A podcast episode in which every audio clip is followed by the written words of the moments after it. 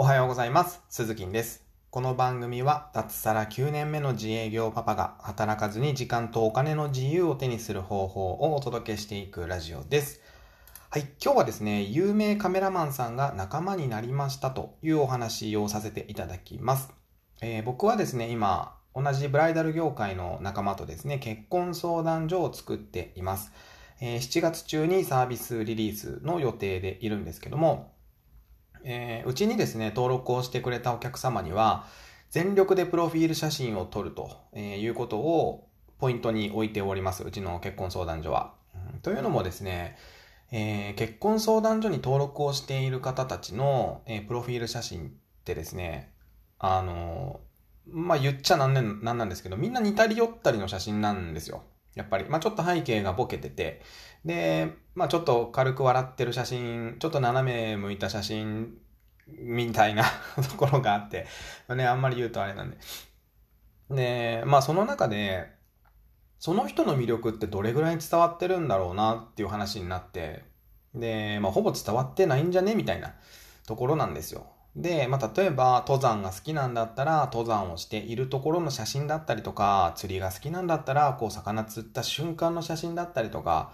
まあ、そんな方が、えー、その人の魅力っていうのは100%引き出せるんじゃないっていう話になりましてですね、えー、まあ、そこを徹底的にこう、マネジメントして、えー、僕たちが引き出してあげようよというところが最大の売りになりますね。で、え、まあ、マネジメントするのはまあ僕らで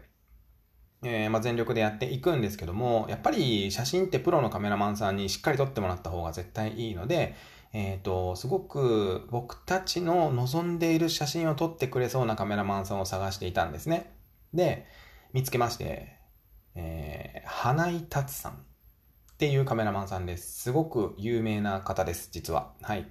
で、カメラマンさんであれば結構皆さん知っているぐらいの、えー、有名なカメラマンさんになるんですけども、えー、花井達さん。えっと、富士フィルム。富士フィルムのですね、フォトサロンで、えー、写真展をね、何回もやっている方なんですよ。この人、すごいですよね。そう。で、えっ、ー、と、2020、2020年、去年のね、8月13日に、えー、祝結婚したというね、フォトアルバムも出していまして、えー、愛知県に住まれているんですかね。はい。でですね、まあ、この人にちょっと、まあ、えっと、アクセスをさせていただきまして、で、えー、こんな風な感じで、こういう写真を、えー、撮ってくれるカメラマンさんを探していて、みたいなね、あの、感じでちょっとメールを送らせていただいたんですね。で、そしたらですね、あの、ぜひ、やり、あの、やらせ、や、やらせてくださいじゃないな。まあ、あの、ぜひお力になれれば、みたいなね、あの、返信をいただきまして、で、いや、びっくりだなと思って。まあまあ、あのー、うん。で、仲間になったんですよ。で、この人どんな写真を撮るのかっていうと、えー、まあ普段ね、ブライダル、結婚式の写真を撮っているんですけど、結婚式の写真って、やっぱりこう、新郎新婦さんが、こう、全力で笑ってるところだったりとか、えー、ゲストさんが楽しそうにしているところだったりとか、っていうのがメインになってくるんですけども、えー、そうではない写真もしっかり残してくれるんですよ。うん。例えば、えっと、外でね、ロケーションで前撮りをしている新郎新婦さんがいます。で、その新郎新婦さんに、えー、焦点を当てるのではなく、その奥の方にこそっといる、なぜかサンタクロースのコスプレをしている。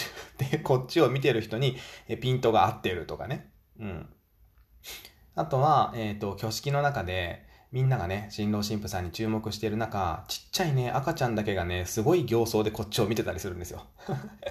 そこをこう切り抜いていたりとかね。うん、あの、本当にね、めちゃくちゃ面白い写真を撮るんです。で、またね、その写真からその情景がもう本当に見えてくるんですよね。もうなんならもう匂いまで感じられるんじゃないかっていうぐらい、その一瞬を切り取ってくれるんですよ。で、うん。この花井達さんが、仲間に加わってくれたってことはもう僕たちにとってはもう本当にビッグニュースで、はい、あの、この興奮がどこまで伝わってるのかちょっとわからないんですけども、はい、で、まあ、ということでね、えー、まあ、しっかりとお客様をちょっと集客しつつ、えー、花井さんにガンガンガンガンこう写真を撮っていただきたいなと思っております。はい。ということで、今日はそんな感じでおしまいにしましょうかね。はい。えーではまた明日の放送でお耳にかかりましょう。バイバイ。